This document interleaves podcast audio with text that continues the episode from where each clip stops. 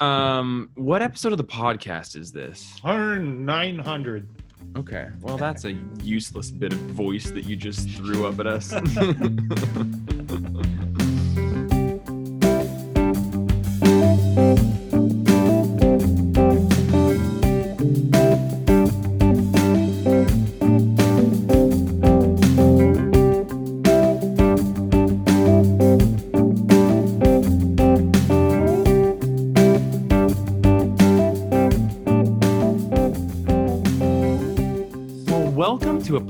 acceptable podcast. 196 is the episode number. Creeping up on that 200. Where every Tuesday we get a bunch of comic books at the comic book shop that we own and run and love. And then we come back onto this room, this hallowed ground, and we, you know, decide to talk to them. We love comic books. We like talking to people that love comic books. And in a world where we don't really have a place to do that, the comics place, it's nice to do it on here. We engage in a variety of tangents, either related to or unrelated to the books that came out that week, the comic shop that we worked in and still do work in, and the comings and goings of our lives. I'm Jeff, and I'm just trying to tighten that thing up a little bit. Just, you know, Just- tighten, tighten just- the intro up. Just Hey. tighten it up. We're the comics place and we like comics. Yeah, but that doesn't get enough of our personality out there within the first, you know, like minute and a half. I want them to know that we don't give a fuck like most people give a fuck. Are you saying we give a bigger fuck? I'm just saying, not a lot of people say the comings and goings of our lives. You know, it's it's like it's got an element of the days of our lives in it, and I want to make sure people don't think that I am a serious person, except for when I'm being fucking serious, like I am right now. They know. they know when you're being serious, bud. yeah, they do. um, well, That's Django, and that's Roman. oh yeah. Oh gosh, yeah. I'm Django. you You, can call me Raw Daddy. Oh, Uh, I'm Roman. Uh, how you doing?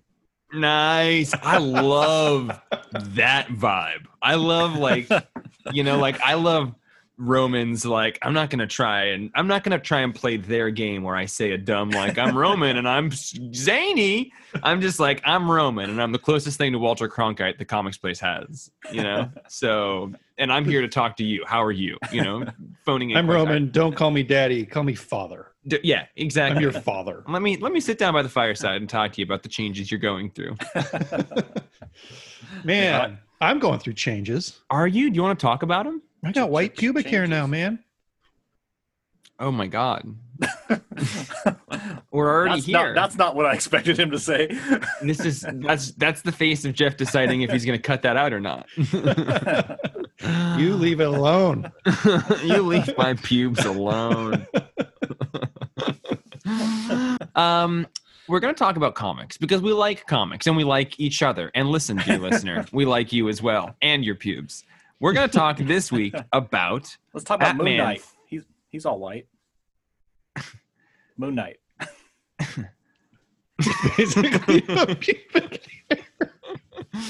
Moon Knight, the superhero incarnation of Django's pubes. Yep. his pubis mound. Um, the books that we're going to talk about, in addition to Moon Knight's pubes, are.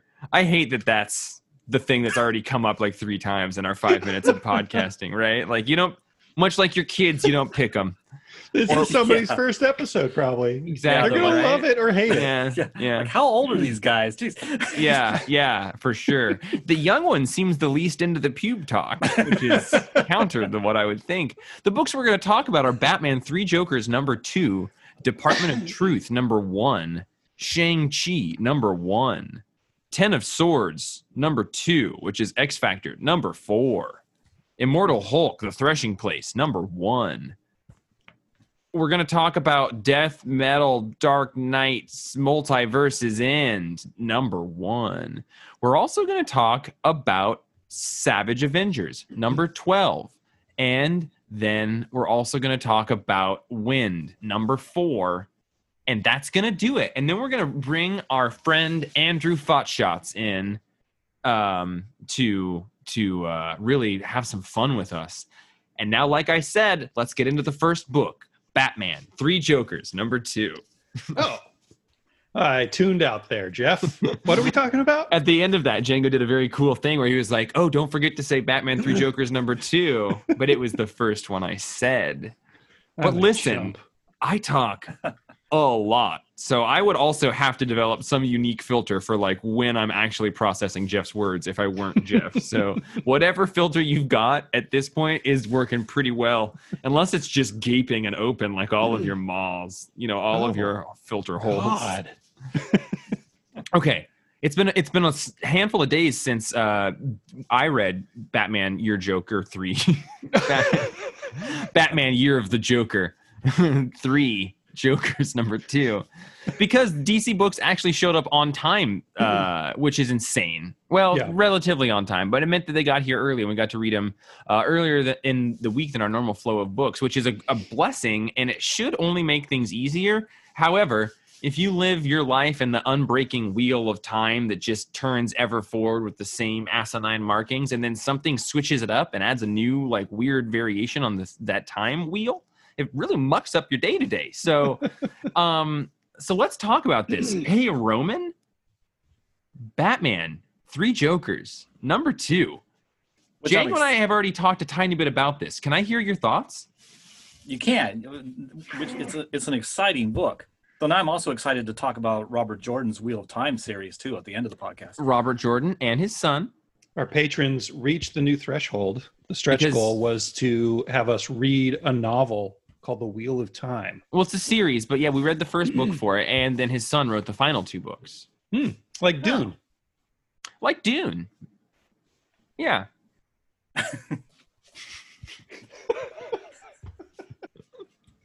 this is that content that keeps them coming back. One of them said like Dune, and then the other waited a couple seconds and said yeah. Um, okay, Roman, you're excited about this book. Can you tell me? Because you're also really excited about another book this week. I can't wait to get to, you, but we'll get to that. We're going to talk about this one now. Yeah, and this is and actually and and unlike you guys, unlike you fellas, I just read this. Geez, I don't know, forty minutes ago. It's the last book I read this. Oh week. my god! So it's so fresh in your craw. It is. Ugh. It is, and, and I I liked it. I think I liked the first one a tiny bit more, Yeah. just because in the middle of this one we we kind of find out why there's three Jokers. Um, and I was kind of like, oh, I didn't want to find that out yet. I should have saved that for the third issue. Or What is that reason? Okay, do we say there's going to be spoilers? There's going to be spoilers. Spoilers. There's spoilers in this podcast about comics. 195 episodes in, and all you new listeners, we spoil those books. Thanks for tuning in. With 195 is your first. um, spoilers are that apparently Joker's experimenting with a batch of those chemicals like he first fell into to create more more little Jokers. He's taking people and turning them into Jokers. And do we think that like a Joker existed and then used those chemicals chemicals to create other Jokers, and that's what like the two of the three other Jokers are? That's what I think now. That was not my read at all. Was was that hinted at or explicit anywhere, or just you're just No, guessing that- because of the the Joker zombies? Yeah, that that's that's my take on it because Okay. of the, the bodies in the pool. Well, and they do reference wanting to make more Jokers and like adding add another one to their group. So like I, In I don't form I don't Jason. Yeah. And I don't Yeah. disagree with Roman's read on it at all. That was kind of my read on it as well. But I, was- Yeah, and I was hoping for something more mysterious, maybe or or meta or something, which Mhm. maybe is still coming. But right now, I'm just thinking, oh, he's just creating more Joker, more copies of himself because it would be funny in his So, mind. yeah, I think I feel similarly, or maybe differently, but my interpretation of what you're saying is that, like, in the first ep- issue, I was a little bit disappointed in just how they were handling the conceit of there being three Jokers. And I was hoping myself, like, it was going to be more meta or more about, like, transitions in psychology and personality and damage and Mhm. and it has ended up being you know less that and more i don't like the idea that maybe there's like a joker prime and he's created two other jokers so implicit in that is this hierarchy of jokers and Right. all of that is a, is a little bit i'm not super super interested in that but then what happened while i was reading this issue was that i got really excited by the fact that while they're not doing with three jokers what i hoped that they were going to be doing it is a little bit more one dimensional or surface level just like i got this big pool and i'm dumping people in it that are becoming jokers and i'm going to find the right person that's going to damage bruce the most to be a joker like that's a Right. that's a fine a fine story and i dig that but what really excited me was the the realization that like we haven't had a batman story in quite a while that's been like a sort of sort of prestige limited Batman series that really felt like it could change the character. Like we've had a lot of good Batman runs, like Tom King's. You know, Scott Snyder has done miniseries. We've had Batman Frank Miller Damned. ones. Batman Damned. um, even like the James Tynion one. But all of those operate sort of in that way where things can happen and things can change, but kind of at the end of the run, you're still ending where you began, you know, like Right. not changing these characters. And I felt like it while reading this issue, this type of book actually had the possibility to be introducing something to the story that would change things in a more long lasting way. And like, particularly, I was excited about that in the form of Jason. I was like, it would be really cool because it's being written with like a more evil Jason. And like, Jason ha- has been more damaged. And I really like him. Even on our Batman and Quarantine podcast, we talked kind of at length about the idea that Jason really works well as like Batman's greatest folly, you know, his greatest failure. And, and in being a villain, he has something that nobody else could ever have. So I got really Yeah. i- excited at the idea of like pushing that story forward. Yeah, and that's my favorite thing in this issue. But Django, you said you had a slightly different read on the Jokers. Uh, just that I'm tired of Joker zombies because they're in everything right now, and I didn't, I didn't get the idea that that these three Jokers had been manufactured. For sure, I, I can I can see that read looking at it again, um, but I don't know that I don't know that we have to give up hope on a more meta Hmm. story.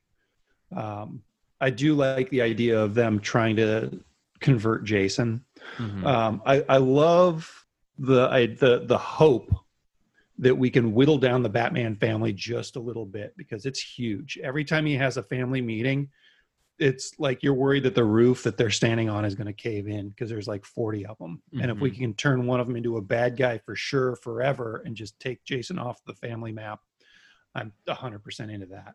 and I that that excites me. Just that, like, okay, they've got a high caliber artist. They've been working on this book for a couple years, and it's Geoff Johns who, if they're going to let someone introduce something that will actually affect the status quo in a meaningful way, it would be someone on like Geoff Johns's caliber. Well, and the whole thing is sort of an homage to Killing Joke on some level, right? Like the the design and the the look of the book is a lot like Killing Joke, which originally was not supposed to be canon hmm and became canon pretty quickly. Uh, so I I kind of wonder if they're doing this as a black label book with sort of uh, mushy costumes. Like these costumes don't fit into any one DC timeline, um, and I wonder if they're doing this as something outside of continuity with the hopes that somebody will pick it up and integrate it. And after reading the multiverses end this week, I could see them having a good way to do that if this is well received.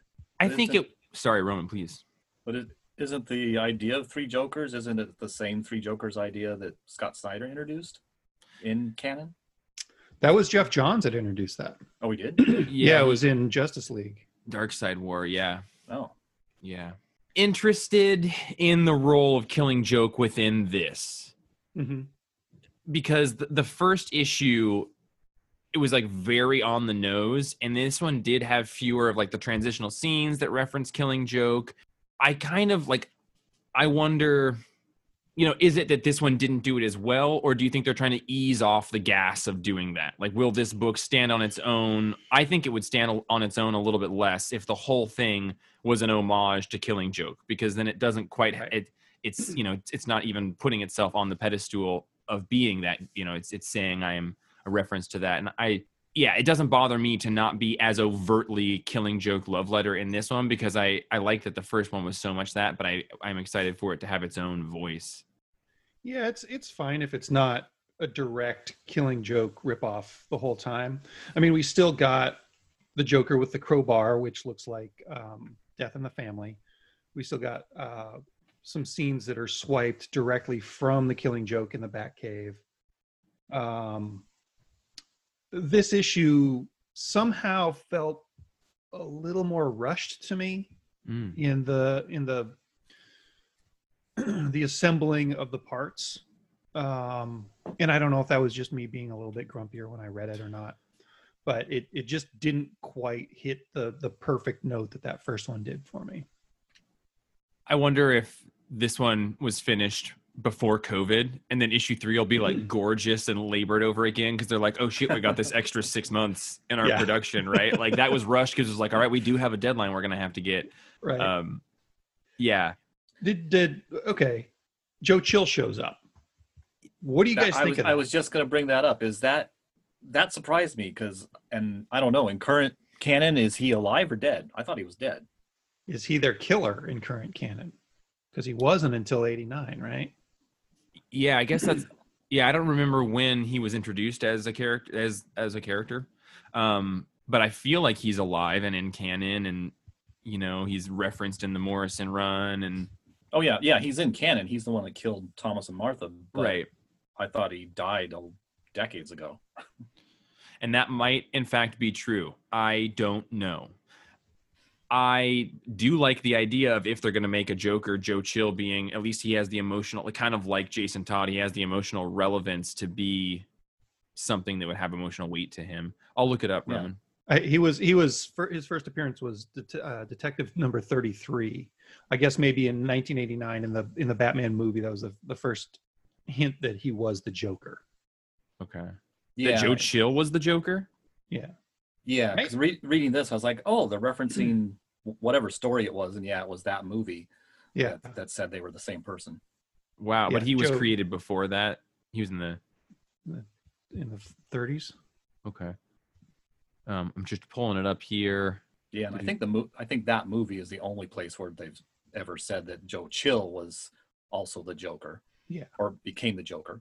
yeah yeah 1939 in november oh god i swallowed my spit wrong i got a white pubic hair and i swallowed my spit wrong everything's Uh, falling apart Roman, it looks like in New 52, he was made undead.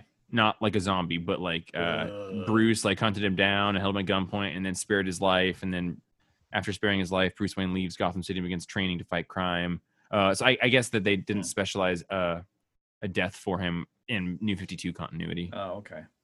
The the thing was I read the first half of the issue and liked it a lot. I stopped at the pool scene. I think everything in that story, the issue kind of like was going up at that point, and the then get- maze like all the bodies look like you could draw a maze through it and I liked I, the art is again gorgeous. But then the thing, like, then I got like two pages before like Barbara and Jason kissing, and I was like, are they gonna kiss? Are they gonna make like a romantic story between these two?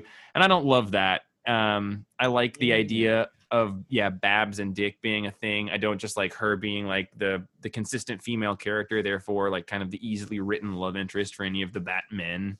Um, Yeah. even the you know, but but whatever. Also, I like sexual tension, so Yeah, which I- I, mean, I- oh yeah. Oh. Um, boy, I really like the. But before I get to that, yeah, I agree. I would have. Well, I would have had the feeling it's like, oh my god, they're not gonna. Yep, they just kissed. But I do Yeah. like the fact that the very next page, you know, Barbara's like, "Sorry, I shouldn't have done that. We shouldn't have do that." it was only a moment.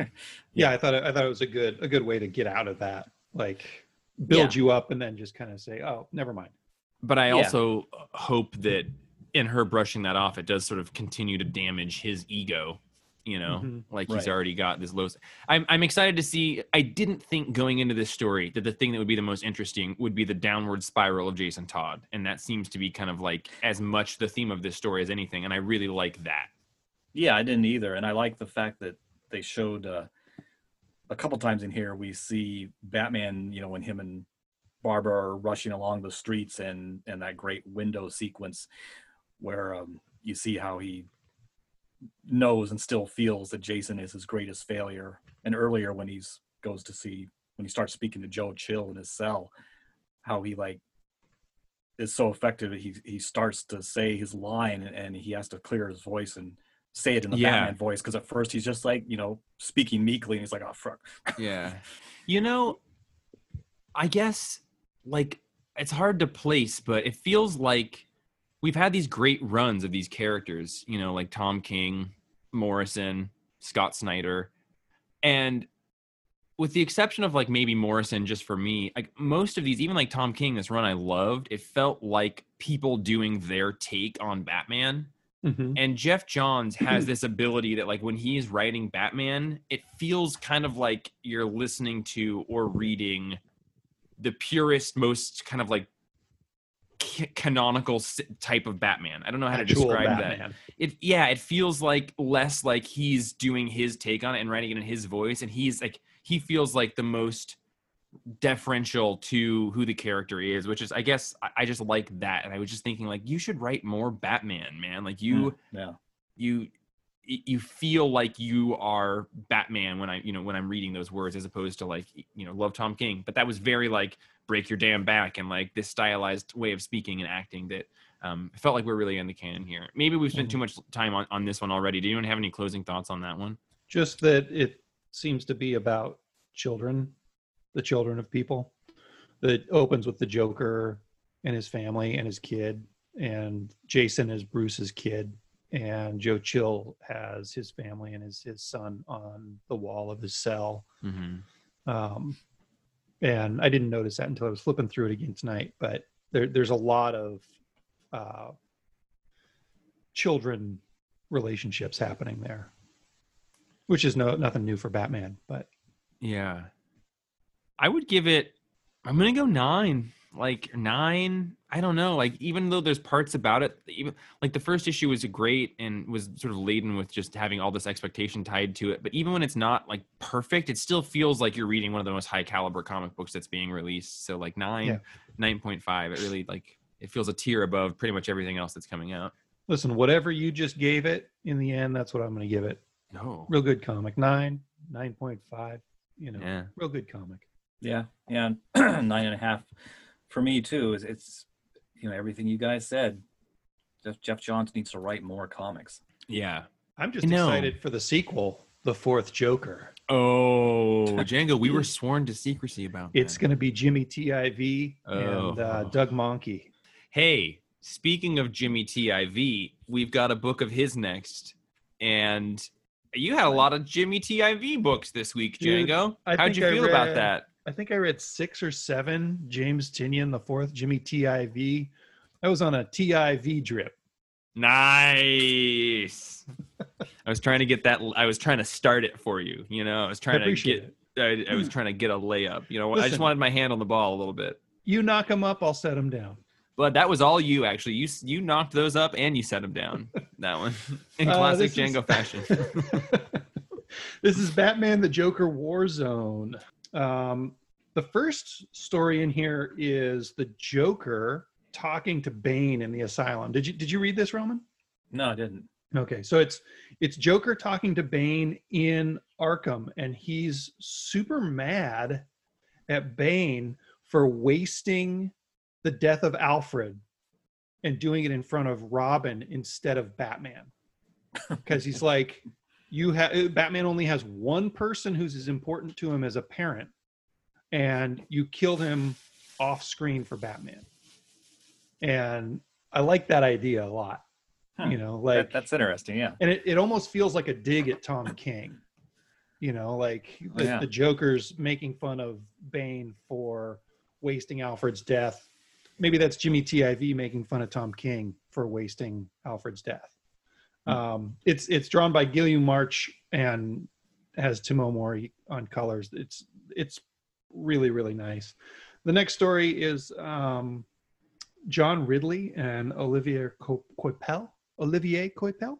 Pay. Oliver Quaid. Um, it's pretty good. It it kind of sets us up for um, Luke Fox taking over the Batman toll, and uh, you know it's it's okay. It's got it's got like a nice scene where the cops show up and they're getting ready to shoot the Fox family because they're black, and they uh, unbelievably talk their way out of that one. Um, Yeah. And then the the next story was uh, Josh Williamson wrote it. It's about Batgirl and um, spoiler, just kind of pulling a, a heist, and Henchmeister is the guy that they're Hmm. stealing from, uh, and that in it, like Will Elmer and I were talking about how that seems like a dig at Jimmy Tiv. So I don't know if there's like this Josh Williamson versus Jimmy Tiv versus Tom King thing going on, but uh Henchmaster. What a fucking name. That's, I my, didn't that's my new favorite Bat villain. Yeah.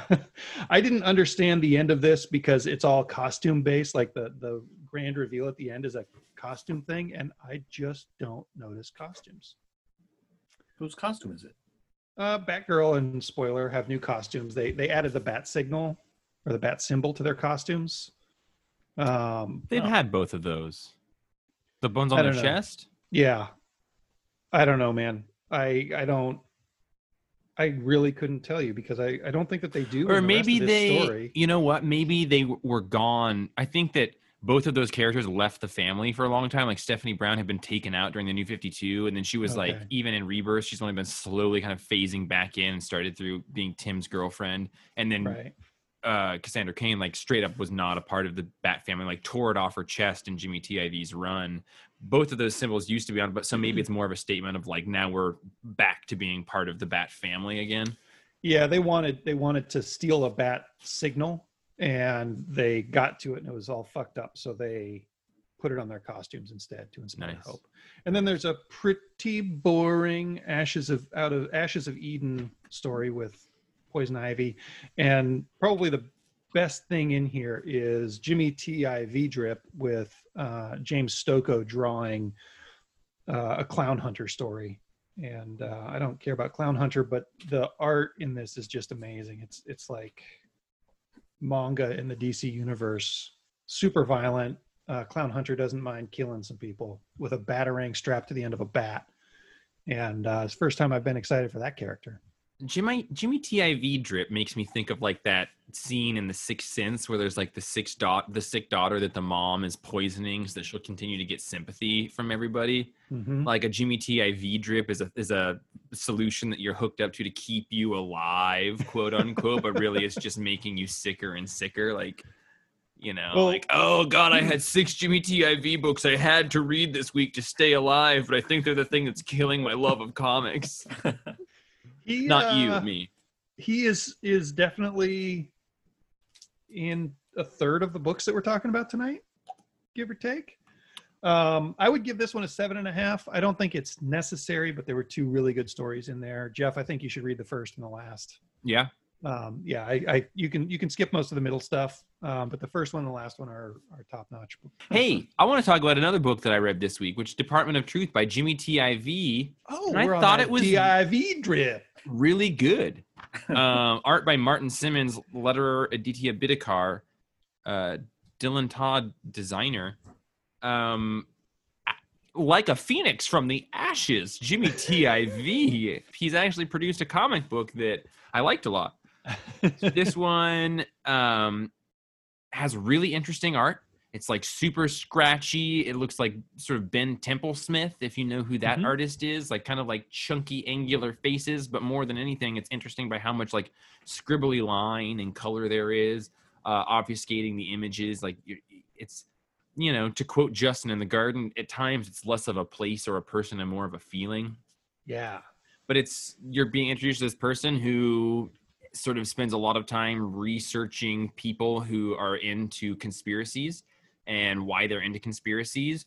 he's an And- FBI teacher in Quantico. Yep, yep, yep. FBI teacher, and he ends up going to like a flat Earth rally that I feel like scenes were taken from that all gas no brakes flat Earth video that we've watched. Like That's the exactly what I was desks and the books, it looks like the people. I'm like I I'm not convinced they didn't use that as artistic reference for that.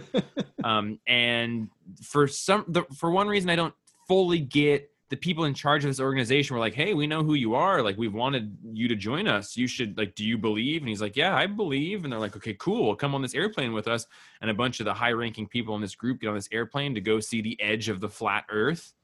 And Mhm. they get to the wall at the end which is not exactly how i've pictured flat earths going but apparently there's a big wall at the end and the whole thing is sort of narrated in this scene after that where he's talking to different a different part of the government and they're asking about what he's been on what did he see and he explains all that to them and then it is unveiled that the person he's been talking to is lee harvey oswald which I fucking loved.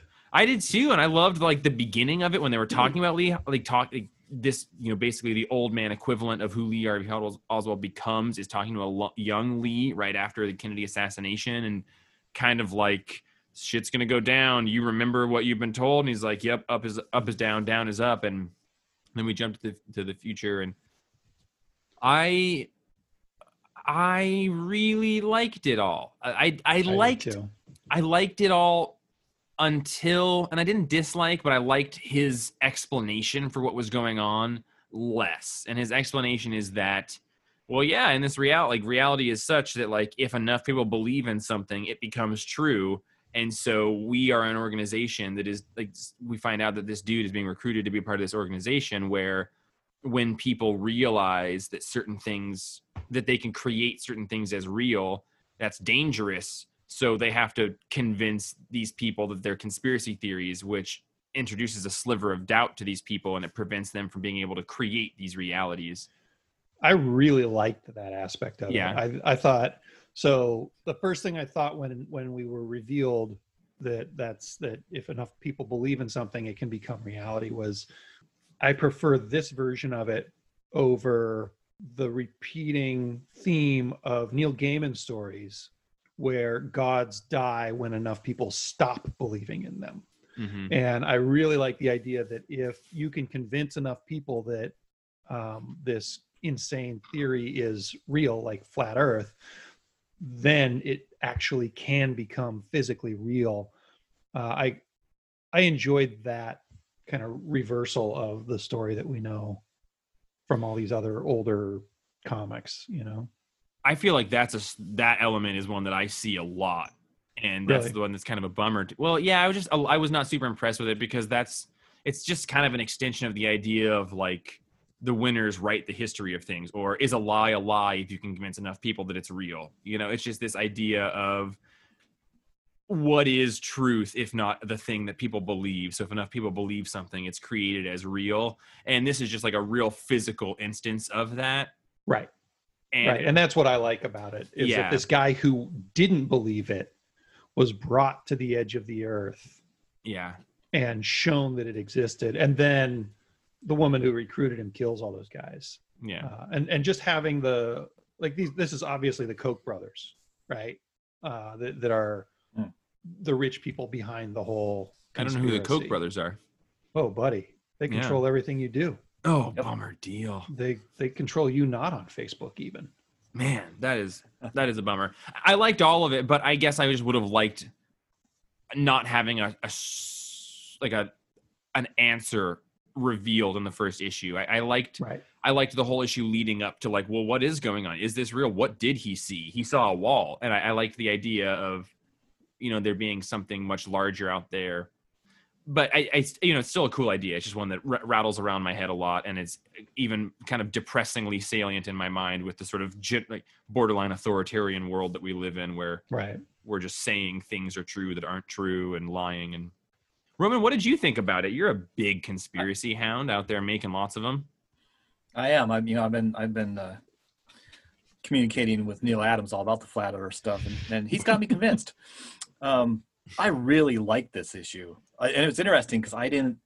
I didn't come away from it thinking that um, if you convince enough people of some crazy ass story, that it'll become real when when they when the flat earthers fly him to apparently the edge of the world and they see that wall which at first i was confused i wasn't sure if it was an actual vertical wall or if that was just the edge of the It was a- world It was a But the confusing plane- double page. yeah because if it was if it was just the edge why is the plane heading straight down toward the ground that was the uh, only place that the art i think did Yeah. a disservice to the story Totally Yeah. agree. but it was pretty and, and actually it made and the first thing it made me think of was uh, the hp lovecraft story at the mountains of madness hmm um, which which then made made me also think, oh, well, we still don't know if that's reality because he could have best our protagonist. He could have just been drugged or something. And that occurred to me. Yeah. yeah, he's imagined this, and you know, you don't actually convince people that something's real. You convince them that they think it's real, but it's still not real. Mhm. Maybe. I really liked it a lot. Um, um, it's it's so well. I guess you can say it's topical at any point in in history, but this is one of those points right now where it's particularly topical. It feels yeah very topical, and I I'm very into that. And if what I've said felt at all disparaging, I didn't mean that at all. I I just love stories that make me start thinking about what is going on. hmm And I love that feeling more than I like having an answer of what is actually going on. And Yeah. this story did a great job of making me ans- start posing all of these questions to myself and then gave me kind of a definitive answer about things ish by the end of the Well, issue. and, And- hopefully we get more more mystery. Uh, I mean, I want to know how Lee Harvey Oswald is still around. I want to know how this all ties back to the Kennedy assassination because I Yeah. love the Kennedy assassination. And you know what? I think that all of that poses enough questions and is interesting enough that like it's not like they gave the farm away by saying here's one mechanism for how the story story is working. Um, it, it's just yeah. Uh, like I would give it like a nine. I'm, you know, like we were talking earlier that when this book came out, and I think Django, you were the one who was like, Do, like, what is a Jimmy TIV book that you like? Or maybe Justin posed it because like we're sorting through a lot of books every week. A lot of them are his books, and I was like, we started trying trying to list all of the books, and I was like, oh my god, like I don't actually think I like any of them. Like there's ones that I'm reading, but like I don't think I like. I can't think of his whole body of work if there's a book where I'm like, oh yeah, I want a hardcover of that. The all ages Wynd was my favorite until I read this one. And that like that is so out of character for me. I don't love it, but it's pretty good. So I would give this a nine. What would you guys give it? I'd give this a nine and a half. I think it would have been a solid 10 if I wasn't super confused by that one two page spread. I and I don't know I- how they could have drawn it better, Yeah, um, but it it took me way out of the story trying to puzzle over it. And I think that we need to give uh, mad props to Aditya Bidikar.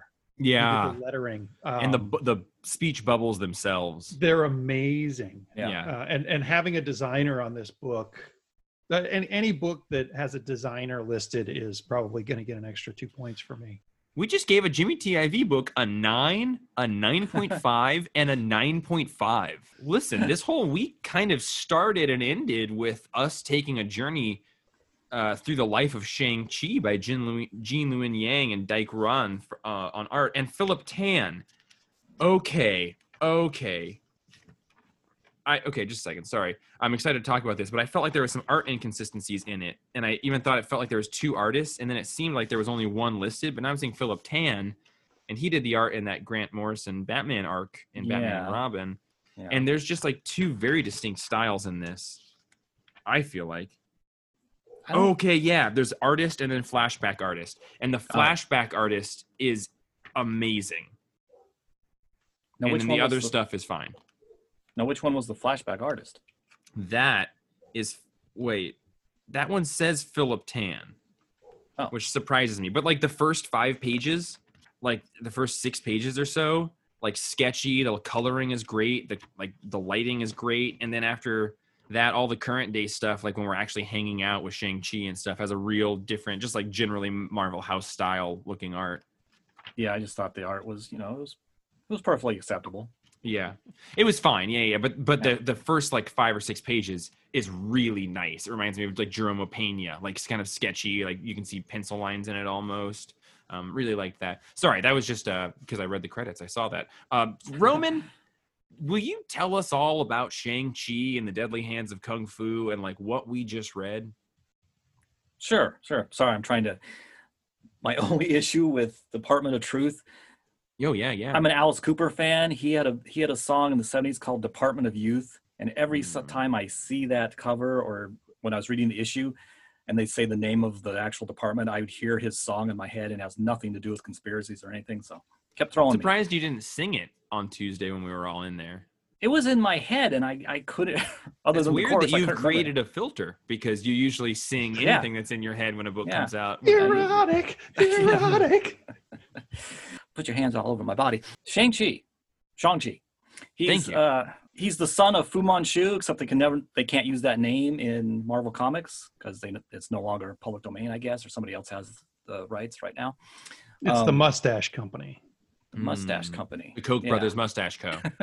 Um, but he rebelled against his evil old dad and struck out on his own. Um, originally with a, a British group, part of MI6, I think it was, um, and had all sorts of cool adventures in the 70s in Master of Kung Fu by Doug Moench and I forget the artist name now. But it was a really Lacey. Yeah, Paul Gulacy. Yeah, it was a great series. It was very, very.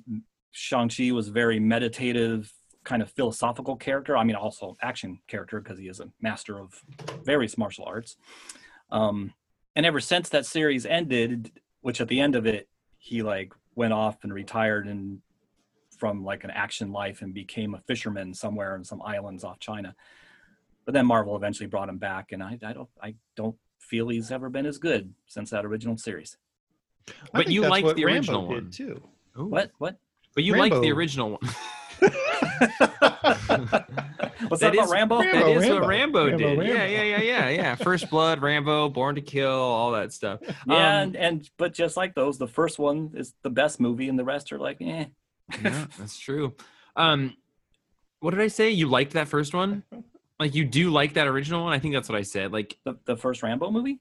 no, fuck, that was a waste of everyone's time. Wait, what are we talking about? What first one? Shang Chi, the book that we're talking about. This Like, the- week's the- issue? The, the- number one issue? Okay, well, remember how you said, and I just don't feel like it was ever good after that first one. But you liked that first one a Oh, lot. sorry, sorry. I meant that first one as in the Like that- first Master Kung Fu series. Okay, eh, because I've heard you talk about this character a lot over the Yeah. years, Yeah. and so to have it be a character that is sort of living in the shadow of this first thing that you like a lot kind of surprises me. I would have thought that it's maybe been good I- for a long time. No, I love the character. no, it hasn't. I, I love the character, but I don't feel he's been used well. And I'm excited for this series um, because we have a, a proven good writer who happens to be Chinese American writing Mhm. him.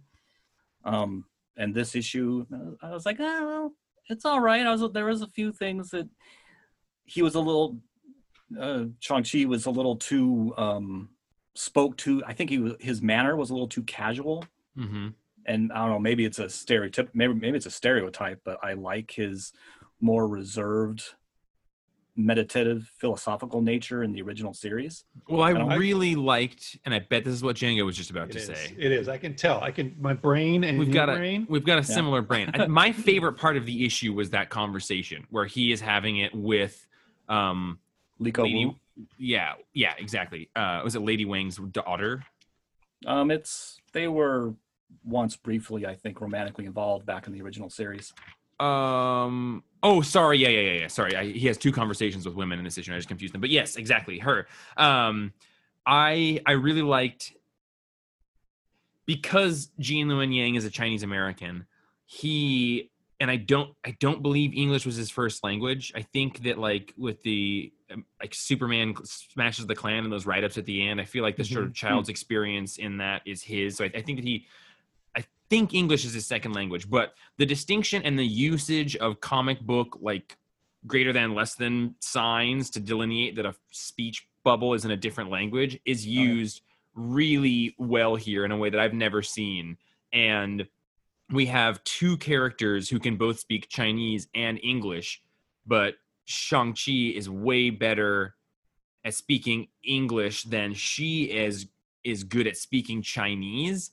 Mhm. And the way that he writes these bubbles is that when she, who her first language is English, is trying to speak Chinese, it's written as an English person who wouldn't be able to speak Chinese very well. And Shang-Chi, his when he's speaking in Chinese, it's written different than his English writing, which most writers don't do that. It's just like translated from Yeah. Cantonese or whatever, and it's the same thing. So I thought that that like his ability to write the different ways that people would be trying to speak in a language foreign or native to them was really impressive. And then part of that conversation when she says like, "Well, why do you talk like that?" and he, he says that like, "Yeah, I just sort of speak philosophically and meditatively because I lear- I realized that when I spoke like that, sort of confirmation bias or stereotype bias myself, it caused people to look at me instead of through me." And I think that that is like that was that conversation that it contained both of those aspects of, of I was that was what really impressed me. Up until that point, I was like, "Ooh, I don't know these characters or this world or this lineage, and I don't know if I care." And I didn't bring enough energy with me right now to like, you know, I was feeling like Django Ten of Swords about it. I was like, Hmm.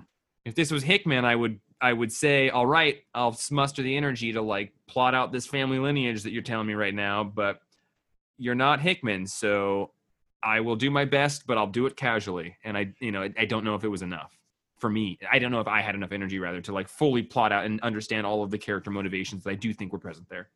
I grew up at a time where karate and ninjas were getting really cool. So like Karate Kid was huge and American Ninja 3 was a movie that we watched not just because it has boobs in a shower scene but also because it's ninjas, right?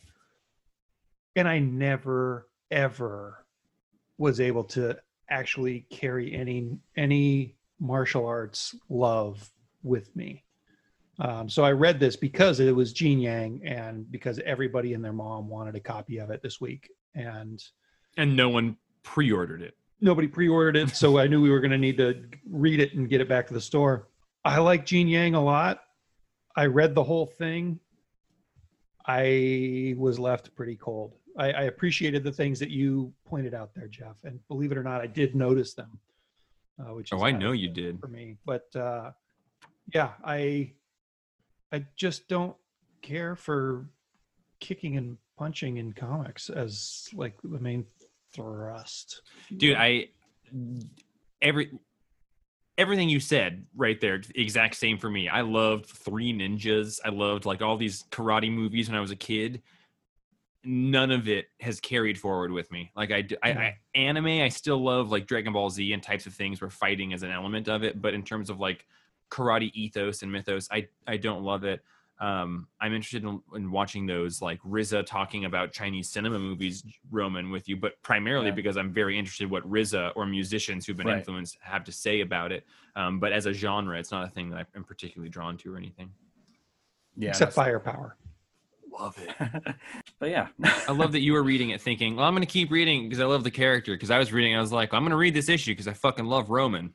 But, uh, but I was thinking, uh, I like I like Gene Yang. Yeah, yeah, and I- and, I, and yeah, and I trust the writer, and I did like that what you said, Jeff, about about the language though a little bit. I was like, well, he didn't just talk that way. He in the old series, there was lots of big yellow captions where he was like kind of internal monologue. That was like the biggest thing of the old series for its for its story. I, I think he Shang Chi writes that way and would and seem to think that way. And it makes sense that he did that back then because a lot of the poignant narration in this is done that way. And now Yeah. you saying that makes sense, but it doesn't. There's not like a clear language barrier in the way that he speaks with that, or not barrier, but a language gap between how he speaks in that and then colloquially. Um, I, I could was glad- see. Sorry. Oh, I, I, I was just gonna say I was glad to see uh, Leiko Wu show up again because I was like, I oh, was too. I didn't love the expect any of the old any of the old characters to show up in the first issue. Yeah. I, yeah, Lady Wang was my favorite part. Yeah, there were scenes just like in that bakery where it was fun. I, I was sort of like, you know, I didn't love, even though I liked the art at the beginning, the whole like the temple and the families, and there's the the ang- the finger of the fist and the finger of the shovel, or I don't know, the the whole like hierarchy of the training. I don't know. I'm sorry if that sounded really close minded, No. but it, it just it was a little like okay, uh, this is like an anime series I've seen, and that part doesn't interest me, but. Yeah, and it's typical from like movies like the 36 Chamber and Return of the to the 36 Chamber and all those. So Yeah. Roman, on a on a scale of zero to ten, let's let's say zero to hundred, and then divide it by 10 Mhm. What, what do you give it? Oh man, math! I don't know what to give it. You now, just do one to don't a know- hundred, and then I'll do the division. Okay, One to One- 100. One to a hundred. okay. Um, Granular. 40. Okay, and you know what that is? That's a four out of ten. Oh. Wow, you really don't know the division. Nope, I do not. Um, oh, no, in our normal grading scale, I would give it a 7.5. Okay. Seventy-five. So seventy-five out of hundred. Um. Okay. Listen. I give We've it got a a- sixty-five. Oh yeah, I forgot that I need to say it. Yeah. Six. Um. I'm gonna give it a seven. I think six point five is a, is a good call. I'm gonna give it a seven just for that scene. He did a thing with dialogue boxes and language parentheses in comics that I've never seen done before, and I don't think someone who only speaks one language would have had the ability to think, have that clarity of thought to write that into a story. So I, yeah. he he consistently proves uh, a unique writing ability. I just got to quickly say, everyone, Savage Avengers number 12 has one of the burliest Marvel sex scenes I've ever seen. There is a scene of Doctor Strange and Elektra having sex while floating. And Yeah. I thought, that's not in most books. I So want to I, have sex with Doctor Strange. I do too. Uh, I just, I, I just needed to mention. I opened that. I was like stunned. I was like, they're just going full high octane on this. So that that was a thing that happened in that book. If you're Also looking for your Marvel character, yeah, and the issue is awesome. Yeah, yeah, that was great, and I love the look on Doctor Strange's face too.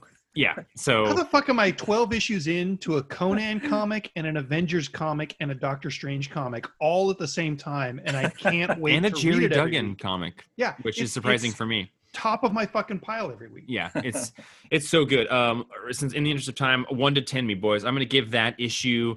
Um, it was sort of the start of a new arc, so it had some slow moments, but it also had some big moments. I'm gonna go eight point five. I love that book.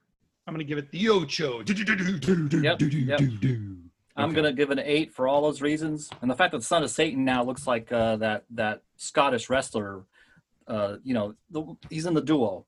Right. What's his name? exactly. Yeah, you Um, so Yeah. Um, you know, there's a couple. There's the There's Cesar- so there's The Bar, Cesaro yeah. and Sheamus, and then there's Sheamus, the ones Sheamus, who have Sheamus, the, okay, Sheamus.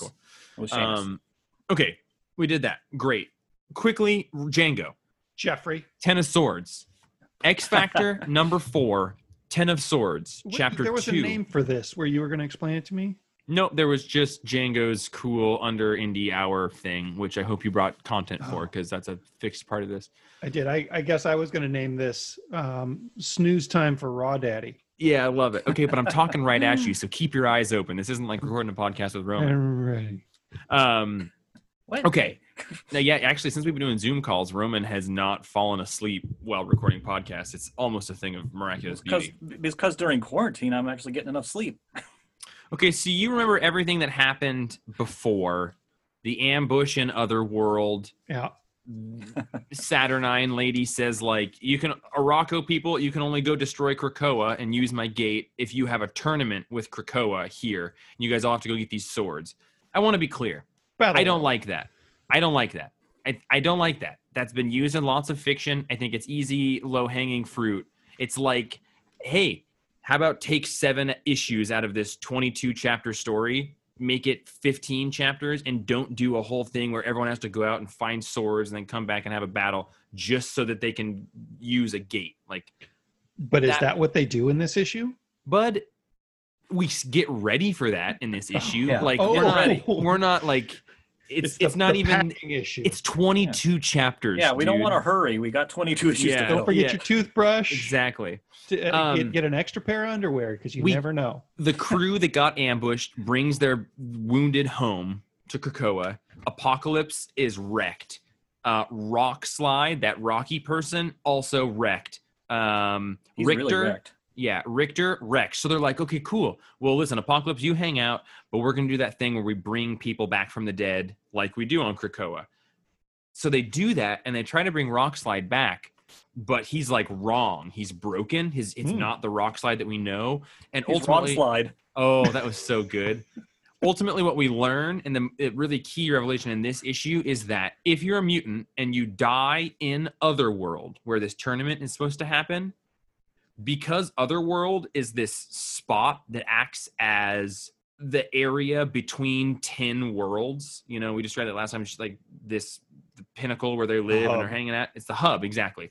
Um, if you die there and then you're try to be regenerated, it's like it's like a data error on a computer because where you died, It's, it's who you are. Sorry, Roman. Actually, if you want to it- do it- it, It's the nexus of all realities, or at least one of them, besides the one in the Everglades.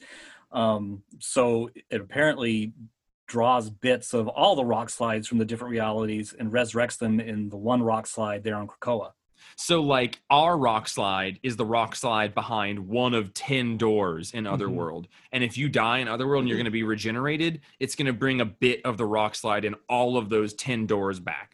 So, it actually says if you die in Otherworld, you can't be regenerated. It's going to bring back somebody who is like a corrupted data file of bits of a bunch of other different world universe versions of that person. So, what we've done here is created a mechanic where if you die in Otherworld, you can't be regenerated. It, it's just creating a way of saying, hey, the regeneration thing doesn't work the way that we want it to. So it corrupts the backup that Charles has on our Earth. It corrupts the five backups that Charles has on our Earth. That's okay. Um, Continue. it, it, it like it. corrupts it. It corrupts it when he tries to regenerate it, and they like have created the husk for it because they create a husk and then they load a, a consciousness into it. It didn't happen as he died. It happened when they tried to do it. So it was like importing a data file into Moby that would have then corrupted a, a previous save file of Moby. Yeah, It's- it, it it doesn't work as a computer analogy if something that happened after this separated backup can fuck with the separated backup. It's basically But- saying that it does have the ability to fuck with a separated backup, Right. which doesn't It work it like just- computers, but this isn't a computer. right. Yeah. It just it just means that I have to take my entire analogy for the way the X Men back themselves up and regenerate and throw it out the window, and uh, it's it's a quantum computer. it's a quantum com- Django. If we Yeah. could have just said that in House and Powers, he, he could have just said it's a quantum computer, and we wouldn't Yeah. have had to have a whole issue about it. Because Rockslide is damaged goods, Polaris, who is an X Men, who's Magneto's daughter, who apparently can like has Earth shifting abilities. She's like, oh man, I was mourning Rockslide's dead body, and I created a gate through the sacrifice of his body that has like 10 spots for 10 people with 10 swords to stand on it. And Magik shows up my fucking new favorite x-men for the last like year and she like puts her dope ass sword down on it and uh, illuminates one of those things also polaris had while she was in otherworld got this like prophecy and it spits out a bunch of prophecy junk about probably where all these 10 swords are. The downside of this series and this crossover is they're going to each of the chapters is written by the writer of the book that it's crossing over in and every writer is going to have different strengths and weaknesses and in that it had the strengths of leah williams who you all know just a fan of the art like the craft what they Yeah, bring the to the table. is- it's astounding. Yeah, and I, LW. I loved the art because it wasn't David Baldeón doing the style that he's been doing it was somebody doing a similar style but it's it didn't have parts of the X-Men creation issue that I loved. The things I loved about that weren't in this, and it had aspects of Leah William that I like in this that Hickman doesn't have. But it's going to be um, uh, a thematic, a stylistic hodgepodge when it's all done, and that's how X-Men crossovers have been done. So take that for what it's worth. But um, not a ton happens in here except for introducing the the mechanic that dying in Otherworld is problematic. We've That's got a gate. Yeah, it is. We've got a gate the problem with that is that Hickman was like, well, yeah, we just don't want stories to be rooted around death meaning something. So killing, you know, like killing, killing characters meant something. We don't want that to be that's cheap storytelling. And it's like, well, within a year, we're already creating a mechanism for death to mean something again. So it's I- Yeah, it's it it almost feels like um, he's playing Calvinball with these rules. It's like, okay, all right, eh, eh, new rule. yeah, and If you're in Otherworld, world, all nothing counts. and it feels to me like that is putting too many cooks in the kitchen. Like I don't think Mhm. that a bunch of different people should be writing an event together. I think Hickman should have written this event and he should have said in this issue this happens and this happens and instead it feels like a bunch of people created these different things and He And- may have in, in for that.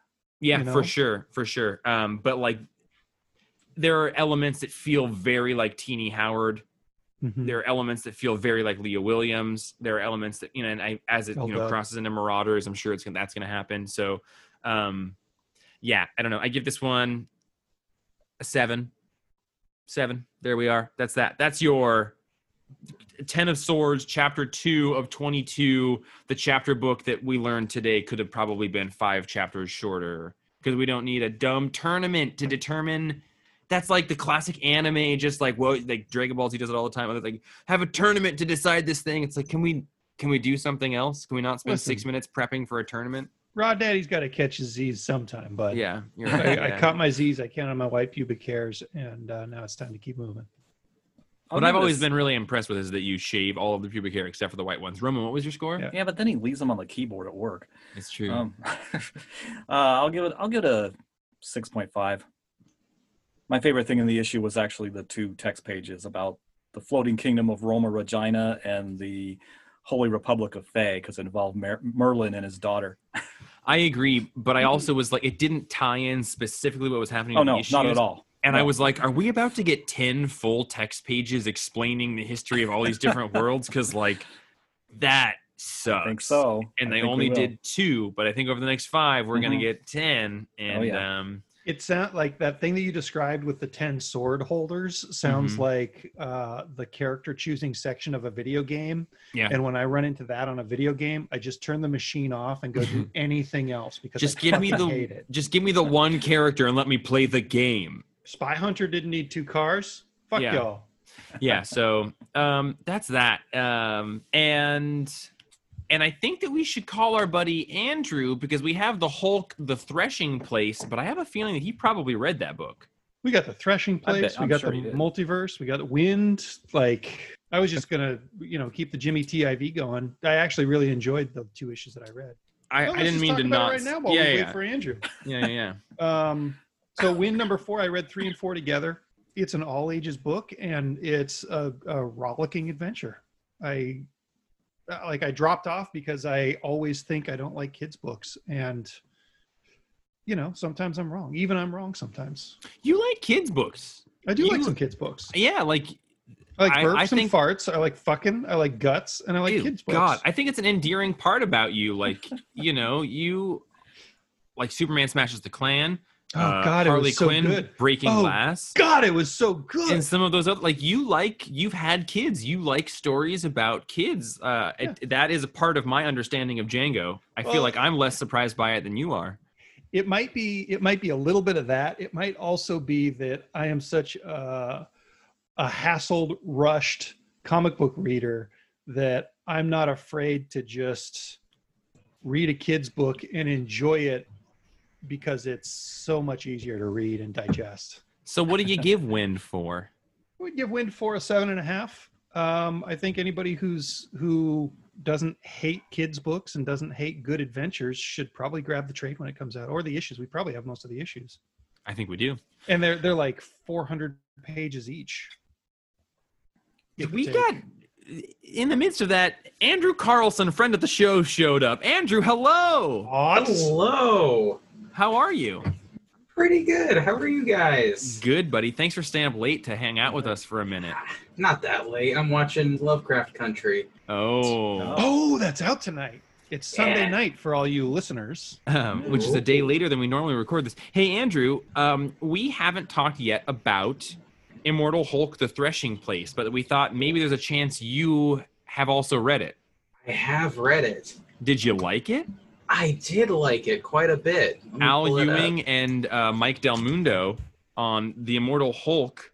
Sorry, not Al Ewing, Jeff Lemire, rather. I'm just so Jeff used to Lemire, associating. even better Um, this was a rad one shot and a series of one shots that are being coming out uh, related to the Immortal Hulk. The next one is King of King in Black. Um, the I thought this was a really great issue just for like starting an idea of a series of one shots about the Hulk told from different creators, but under this umbrella of what Al Ewing has been working on. And I think it's so cool that we have a definitive sort of voice for Hulk mythos right now. Mhm. And other people can be taking a turn in it. But more than anything, we've been talking about Mike Del Mundo on this podcast for quite a while. And early on, I, I sort of talked about how much, like when he was doing Thor, when he did Doctor Strange, Avengers. how much in Avengers, yeah, how much I like his art, but he had a lot of like unfinished backgrounds, and he felt kind of like I was excited to see him progressing in his career. And this was the first time where I was like, you're there. Like the backgrounds are all finished, the colors are all great. Like I was just so impressed by Mike Del Mundo's art here. He, I feel like he's just totally leveled up since the last time I checked in on him. So this is Mike Del Mundo and Marcos D'Alfonso on colors, and some of the backgrounds Oh. could just be color trickery. You're And right. if that's the case, I hope those two never get a divorce because Yeah. it's really, really, really well done. Um, it felt a little bit like painted Kyle Baker to me in certain points, like the Hmm. super cartoony, big, big mouths and kind of grotesque cops, and um, yeah, like Kyle Baker hates cops. Well, no, but just like like the way that the cartooning that happens in the storytelling of the art is was the Kyle Baker part for me. Oh, okay. Like like super exaggerated, but also you look at it and you're like, that's totally realistic that that guy's mouth would be twice the size of his arm. Yeah. So Andrew and Roman are like Al Ewing, Immortal Hulk, actual like every issue readers. Can Mhm. you guys talk to us Blood Wall buddies about this? Blood wall. Django, we have a guest. I didn't love the art as much. There were a couple parts, um, the grass in a couple parts. Uh, I just, I don't, I don't, I'm not a big fan of like hyper realistic art all the time. Um, and the grass at times just literally looked like a picture of grass. And um, I couldn't, it, I really couldn't get over that at Oh, points. you're right. There's that one page that just looks like a straight up picture of grass. That's the Yeah. advantage of needing glasses and not wearing them when you read your comics. But overall, I mean, the panel layouts, I loved that they kept with like the Bennett style of tilting the panels when he crashes into places. That's one of my favorite parts. the cop or the the when when he's in the jail and he transforms it's so gross and perfect and I was glad that it was like his take on the Bennett stuff, like hyper grotesque, but not. This is not how we've seen it. He's not trying to do that. This is just his own take on like a horribly painful transit transition scene. mm-hmm. Yeah, Roman, this where is- were you? Yeah, get me, get me. This is a well, it's interesting because this is, and I haven't been a big fan of Del Mundo until this issue. I, I mean, this is my favorite thing that he's ever drawn. Yeah, me too. Um, and I like the, it, and I just dug the fact at the beginning. It's cla- like classic Bruce Banner, you know, wandering around America. Um, you don't know where he is or anything, and and which he doesn't really do anymore. But I like the fact he's kind of doing it here. and the final page of it made me think of the whole TV show, like him walking off lonely with a Yeah. backpack. Right? I heard the, that song. Yeah, yeah. lone it- ranger theme song The song that plays in the sad Lou Ferrigno show when he's walking off. Yeah, because because he does because he doesn't know, need to be doing that. And we got that woman back at the base that can teleport people right back to the base. But I like that they don't do that here. and I guess I really liked that as well. Just that we've had the Immortal Hulk storyline is this very like it's a thing. People don't get in the middle of that right now. Like this is a thing Yeah. that's happening, but we found a way to use that as a sort of you know like federalism, the government. You know, like that's happening. But then we've got like within that we can have other people write stories where like there is room for him to just be wandering around solving some problems related to this green door and gamma poisoning and this is basically Yeah, and- thrones And and the horror aspect is, I mean, when he pops that one guy's head off. just- Oh yeah. Oof, just- so is Hulk just murdering people? In this He's kind of cool with it. I mean, there was several parts around like the late twenties of the issues where he was just like, "Yeah, humans are kind of the worst. Whatever." In those first like 22, he murders people a couple times. Um, this issue also reminded me of a lot of the earlier Immortal Hulk stuff, where he was just wandering around into towns and ran into like weird gamma irradiated people that he couldn't explain. I I totally agree. It had me thinking about like how I think that the popularity of this book, Immortal Hulk, as it was coming out, allowed the story to grow and become something different. And it made me think like what was Al Ewing's original idea for Immortal Hulk? Because those first four or five issues are more just like I'm doing a horror take on the Hulk, and it's become this like Freudian psychological Jungian journey. And you know, it couldn't have been that without you know being able to have the time to do it. I'm doing a horror take on the hulk that i'm sure is going to be canceled by issue six. Oh, Exactly. whoa i can do something better with Oh it fuck! They're letting me Oh shit! do it, It's- I'm 38 issues in. and I'm still selling out issues. Oh god! yeah, jeez. And I love the fact they go from him murdering that uh, that that cop in the police station, and then he so tenderly, like, s- tries to save the little girl I thought the be- scene, who's of become a horrible monster. But the little girl scene with like yeah, what you're saying, the tenderly holding, so on point. I love the art there, but I love that scene of like this horrible monster that he just says, you know, he just reassures and comforts, and then like he absorbs the gamma from, and I, I Mm. really like that. trypophobics beware. He absorbs it through holes all over his skin. Oh, oh god, yeah, that was that was pretty gross to watch. All the Yeah. pores open up. Ugh. Yeah. Yeah, Um, and, and, and him sorry. telling her that, oh, you're a good girl. You're a good Yeah. girl, trying to calm her down. and not in the creepy way like Roman says to me. Um, I uh, Django, your statement about Kyle Baker so on point, particularly that cop in there, like the grotesque Yeah. chin, the head shape, it's in the flat coloring. Like there's a there's the way that this coloring is being done. It reminds me of Kyle Baker. I didn't think about any of that until you said it, but um, I think that's totally on point. And um, like Roman said, I've never really liked this. I I've liked the promise of this artist. I like how unique their stuff is, but I haven't Mhm. felt like it's been good for, for panel to panel storytelling. And this is the first time I'm like, okay, there's been a missing part, and I feel like it's been complete. But um, some so scores on this book, Andrew, you're gonna have to add a, uh, spot on the spreadsheet for your score on this one. I'd give it an eight. It was pretty good. I brought some problems with the art, but overall, it's a really, really good story. And I like the colors, great. Yeah, everything's pretty good. I give it an eight to eight as well. Fuck yeah, Andrew, well done, coming in batting a hundred. I give it a, an eight and a half. It's one of the few times that I've seen Photoshop kind of focus and blur effects used where it didn't bother me, where it like enhanced the art. Mm-hmm. And uh, I love any book where the the father of the missing girl is definitely Stephen King. Hmm. Oh, wow. Yeah, you're right. I didn't catch that, but yeah. Ooh. I don't know enough about what Stephen King looks like. He I- looks like that dad, and yeah, he looks like he looks like the the dad looks like the character Stephen King plays in Creepshow, where he gets covered in green mold, and his last name is Green, Yeah. and he's in a comic about the immortal Hulk, who is green. Holy shit, bud. and Yeah. all around sounds a green You're crashing door. down those walls like Immortal Hulk. Uh, I- yeah, the Earth, it's flat. Roman, Oh my are you about to do something disgusting, like put a Are- are- fucking cephalopod all over us? I'm just wondering now if maybe there's this is setting up hints for like Stephen King's going to come to Marvel and write write a Hulk series or something or a Hulk one shot. Ew. Okay. Um, awesome. what did you give this book score wise? You, you know, the Hulk gets rabies or something and attacks a family. Oh. Um, I'll give it an Who eight. joke? I'll, okay. I'll you- also give it an eight. okay. All right. Nice. Nice. Ro- Django gave it the highest score, which does make some sense because it's Jeff Lemire book. It's Jeff Lemire and uh, And a it's little sad. Kid. Like It's melancholic in the way that Jeff Lemire is typically melancholic, right? like yeah. you end it and it's almost like a little kid walking off in the snow, except it's just the grass and Bruce Banner. and and the screen door on that last page is one of the best effects I've seen on a comic.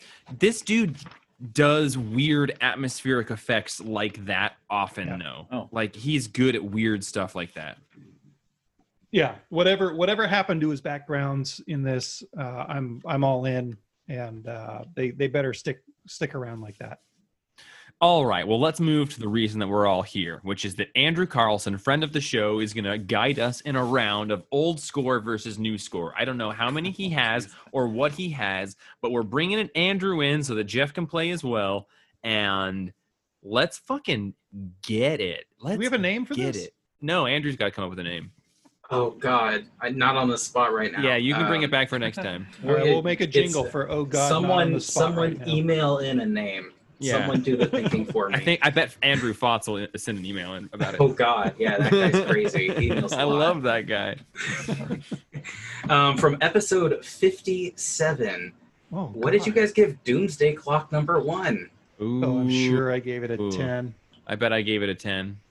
Probably, yeah, I probably did too. I remember Braden was on and he did not give it a 10.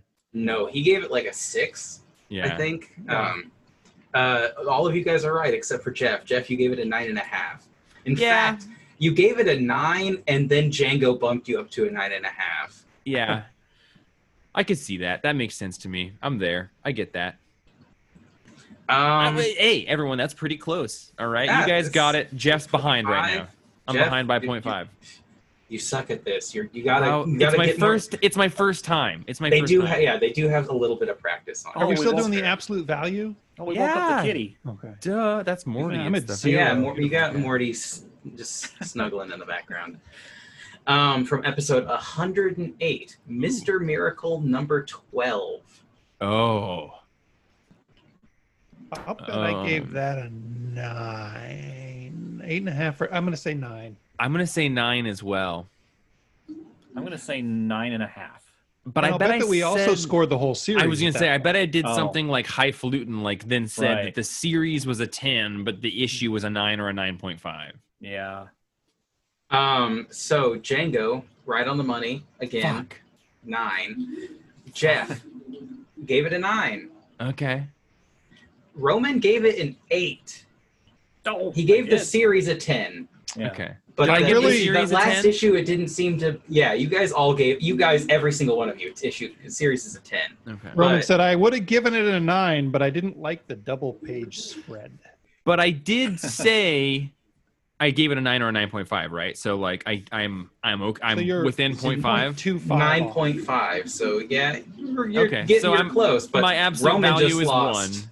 Roman just got caught up with you right away because Okay, that was a So Django's tie. Django's at zero. He's leading.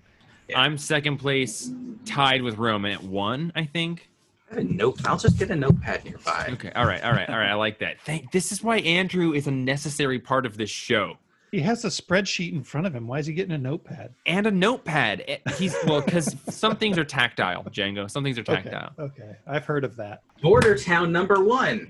Oh my God! You are so ballsy for hmm. bringing that book out. Border Town number one. Yeah, I know. Episode ninety-eight. I'll I mean. Ramon Villalobos is amazing, and Yeah. he does deserve credit for what he did on there, as well as And- Bonvillain. Yeah. like, listen, the guy who wrote it, garbage guy, but it was a good comic. Yeah. And then he got paired up with Warren Ellis, and then he bailed out of that book right before Warren Ellis got ousted as being garbage guy as well. Yeah. Like he was Yeah, going to do poor wild. Ramon. Yeah, Ramon has been. Un- he's an incredibly kind person. Eight point five. I bet I gave it an eight point five. I'll, I'll bet I gave it an eight. I bet I bet I gave it a nine. Okay, okay. Jeff, you're 0.5 off. High or low? Yeah, Low. I gave it a nine. You gave it a You nine. gave it a nine. Nice, nice. Wow. Django, you said eight, right? You guessed eight. You gave it a nine. Ooh. Oh. Yeah. Ooh. Yeah. Take it. You're catching up And to me. Roman, what did you guess again? Nine. Uh, you gave it a ten. Gooey dog. Yeah, you dropped your gooey. You were you were feeling it. Um, following up on that very very same episode, you've got the Silver Surfer Annual with Ethan Sacks and An- Andre Lima Araujo. Do you guys remember that? Oh yeah, Yeah. I remember I that. I don't Yeah. remember it. I remember it because I loved it, and I don't remember who else was not as impressed with it. But I, I, I, gave it a seven. I gave it probably high. I remember being like, I really like that this tackled a metaphor about humanity. Yeah, that's Yeah. why I gave it a seven. Yeah, I genuinely, I don't want to feel. Ugh. Yeah. Damn humanity. Metaphor, feelings, fuck you. Good art I. I want to say 8.5 or a 9, but I need to narrow it down to 1. So if I was going to narrow it down to an 8.5 or a 9, what would it be, Andrew? Would it be? um, I'm going to give it I'm going to say I gave it a 9. You you gave it a nine. Uh, you gave it a nine point five actually. So Oh, 0.5 fuck, you- okay, You, yeah. you liked it more than you, you remember. Okay. Um, J- Django, I'll go ahead and throw yours in there. You gave it an eight point five actually. Oh. You really liked it. What, so what did I say? Seven. Ooh. You thought you gave it a seven. And you give it an 8.5. So where's his absolute value up to now? Two and a half. Two and a half. Where's mine? Two and a half. Oh, I And fucking hate Roman- that guy. What do you think you did for Man. Oh, God. Annual? Yeah, don't- add them all up, Roman. Divide by something. I don't remember this comic at all, but since Je- Jeff liked it so much, I'm gonna say that I probably gave it a nine and a half or a ten. Which one? Oh God, Come on, Gooey. ten. It was a trick question. Nine and a half. Because this is the same week as Border Town number one, and you gave your GUI to Border Town. I think- Oh. I think you might be right. I think you only give out one GUI a week. Yeah, we learned I- that after the fact, but he creates a subjective scale where he has the best book It's of like the week. 170 weeks before I we didn't found that believe out. I didn't believe you, Roman, but I will give it to you. No, it- you no, you got a system. I'm I'm amazed. Believe me, I'm way more critical of this, like the the logic on this podcast of, than anybody. And when I learned that 170 episodes in or whatever, I was blown away. Um, his internal consistency is insane for someone who is so inconsistent. Um, what what do we got next? Um, from episode 92, The New World, number one by Aleš Kot and Mm. Tradd Moore. So it's something you read on the book club recently. You think you gave it a 10. Or a Okay. 9.5? Um, okay, You fuck. gotta, you gotta nail you gotta nail it down. I'm gonna Stop- say I'm gonna say nine. yourself. Well, you've looked at our scores a hundred times, all right. You know that I'm always a range guy. Um, I'm gonna say ten. You're I'm going to say eight and a half. I'm gonna say, oh geez, a nine and a half. Roman and Jeff were right on the money. No, for fuck's sake. Django, you gave it a nine, so you liked it Oh, more. wow. You did, you did like it more. I didn't think I loved it until the last issue, but uh, I'll take it. I remember stopping in that first issue and saying, "This is something special." And I bet on that episode of the podcast, I said, "This is something special," because during the book club when we talked about it, Nathan did say, "You told me that this was something special or something." So yeah, It was um, it was the the dual timeline in that first Yeah. issue where The- you have her The first and issue's him. also thick. it- It's yeah, like is. three issues thick. Yeah, yeah. Um, so that that helps. There's a lot of Otherwise, it would have been a twelve from Jeff. Bringing it right on point with uh, the threshing place. We've got Immortal Hulk number one Oh from my episode God. 85. What do you guys think you gave Immortal Hulk number one? Are we I don't even- guaranteed to I have don't read even. them? I don't even. You all read these. Yeah. Okay. I almost did Thanos number 13, Donny Cates' first with Cosmic Ghost Rider, but only Roman had read it. So Ugh. Andrew, you're it- awesome. I bet I gave Immortal Hulk number one a ten. Well, yeah, it's a green dude. yeah, yeah. It's fair. That's fair. You're right. Yeah, it's a 10.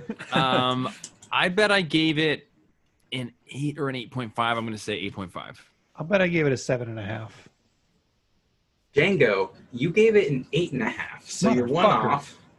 Jeff, you gave it a seven, Oh wow! so you're 1.5 off.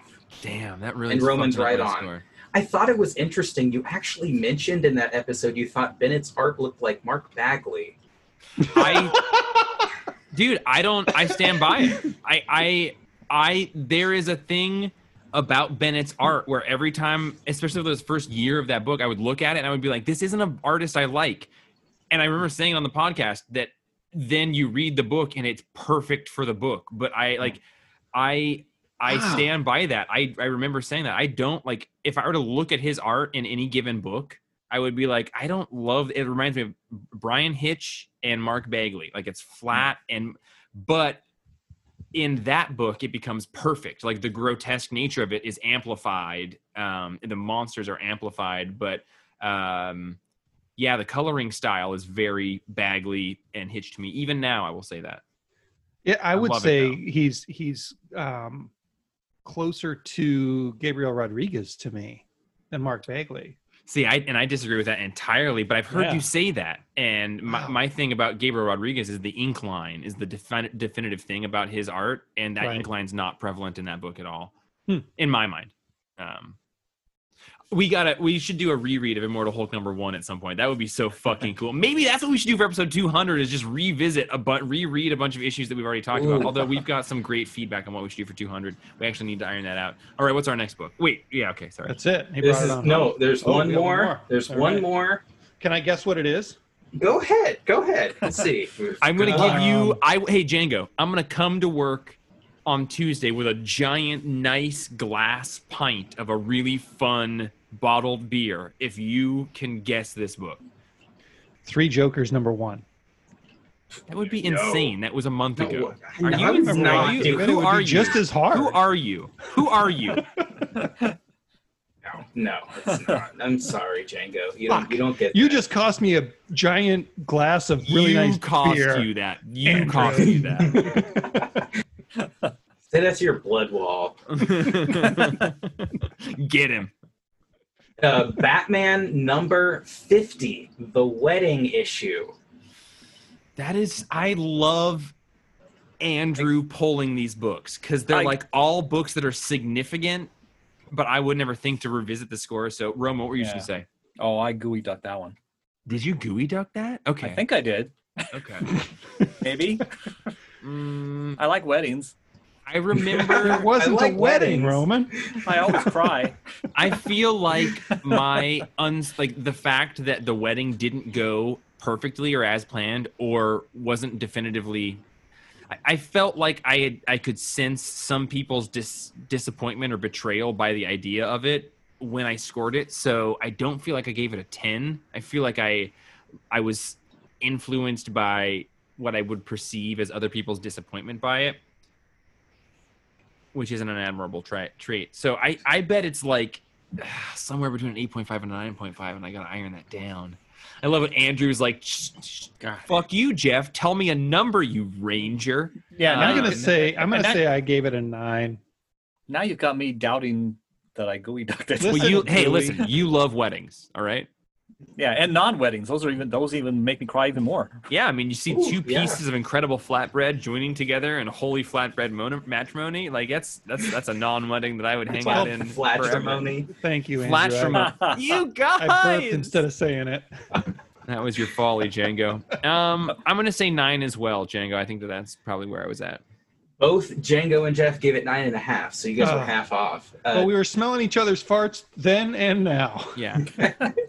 and Roman did gooey duck it. He oh did. my All right. god. Yeah, no. Um, surprisingly, of the seven books I pulled, Roman gooey ducked four of them. I love this theme. Well done. Yeah, yeah. So uh, if we'll tally it up real quick. Uh, All right, two Who and a won half, this episode of Papcast? Papcast Three. roulette. three and a half for Django. Okay. Lowest Ooh, score ab- wins. Absolute value. That's uh not a book Four that for DC's putting Jeff, Damn it. Damn it, Django. and three for Roman. He started so Oh. poorly. How did he do it? Well, he just said 10 every time because there's a Yeah, pretty good that- chance that he did a 10. Yeah, There- but there one in some- seven chance on any given week. that math doesn't hold up to me. Like seven books every week, and Oh. one's a fucking gooey duck. oh, Rome. I see your math. Your ch- it checks The out. Romy Checks duck. out. And if it's a significant issue, there's a good chance Roman has gooey ducked it. Yeah, Andrew was like, "Do you want me to just do random issues?" I was like, "I don't know, maybe like first issues, end of issues, or like significant one shots," is what I said because like Nice. they they at least help us stand out in our brain. Because when it's like, you know, Jimmy's Bastards number one. You're like, well, that's still a number one. I re- I remember having that conversation, but I don't half, remember the scores. Um, okay, everybody. Well, listen, that was amazing. Um, Andrew, thank you for being here and joining us for that. for having me. Oh yeah, I feel like at least once a month we should do this, but I, I think every couple of weeks we should have a, an, an episode of this because I think it's a great game. And on small weeks or fifth weeks or something, we should totally do this. It's going to be our YouTube live channel. I'll give you more of a lead next time, Andrew, um, instead of texting you a couple hours on the day of. But I was sitting there reading comics, and I was like, I would love to spring another joke on another bit on Django and Roman, and Andrew's always game for it. So thank you. If anyone I has love any fucking with Django and Roman. Oh, and Jeff, you Yeah. dog. Um, Andrew, you're such an amazing supporter of the store and the podcast. We're so grateful for you. If you are also out there being a person and you are listening to this podcast, you should send us an email or record a voicemail. And on your phone as a voicemail, it's a voice memo. Django's. I can't say the words that I want. I said voicemail and Django. I said I wanted to say Jeff and I said Django. Like that's Did you mean voice mayo? yeah, Django and I both love mayo. Um, if you want to be a part of this, you can do it. Just send an email to info at thecomicsplace.com and put a subject line of Papcast. Um, uh, anyone who emails in will also get a certificate in their mind uh, sent to them for a high five, redeemable when it's safe to do so from me. Maybe if you see Oh. me. Andrew Carlson, friend of the show. That's me. And one My day producer. printer. He's just days away from being the producer of this podcast. Pots So the Oh, pots. Pot, Fots Oh. Pots. You can have your own podcast called Fots Pots. All right, listen, we've got too many good ideas coming out right now. We would love to hear from everybody. Info at thecomicsplace.com. Subject Papcast. P A P C A S T. Do you Review think that, us. that acronym is disgusting? Send It us is. some feedback about that. 100%.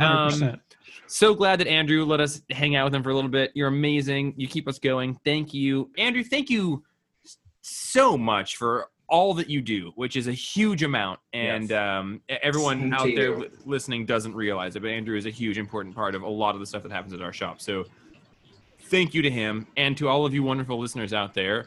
And um, Django, do you have a really f- hey Django? Will you say something really funny to send us out for episode 196? Say something really good. I lost my white pubic hair while we were recording.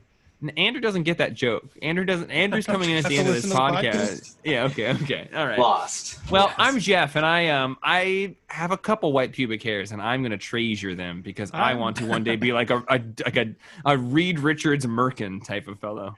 I'm Django, and I would like to trade your treasured pubic hairs. Oh God, I've got a gen- an almost white gray pubic. Okay, no, sorry, Let's Roman. just do a gotta swapsy doodle here, Jeffy. Mm, you have to replant it. I'm, I'm Roman, and I'm wondering, you know, I've got some green pubic hair, so I might be heading through the green door pretty soon. Rome Buddy, smash. I bet he's just got a ton of gray pubic hair. And uh, Andrew, I'm smooth as a babe, baby. what a good one to send us out on. Thanks, everybody. Uh, we'll see you all for 197 next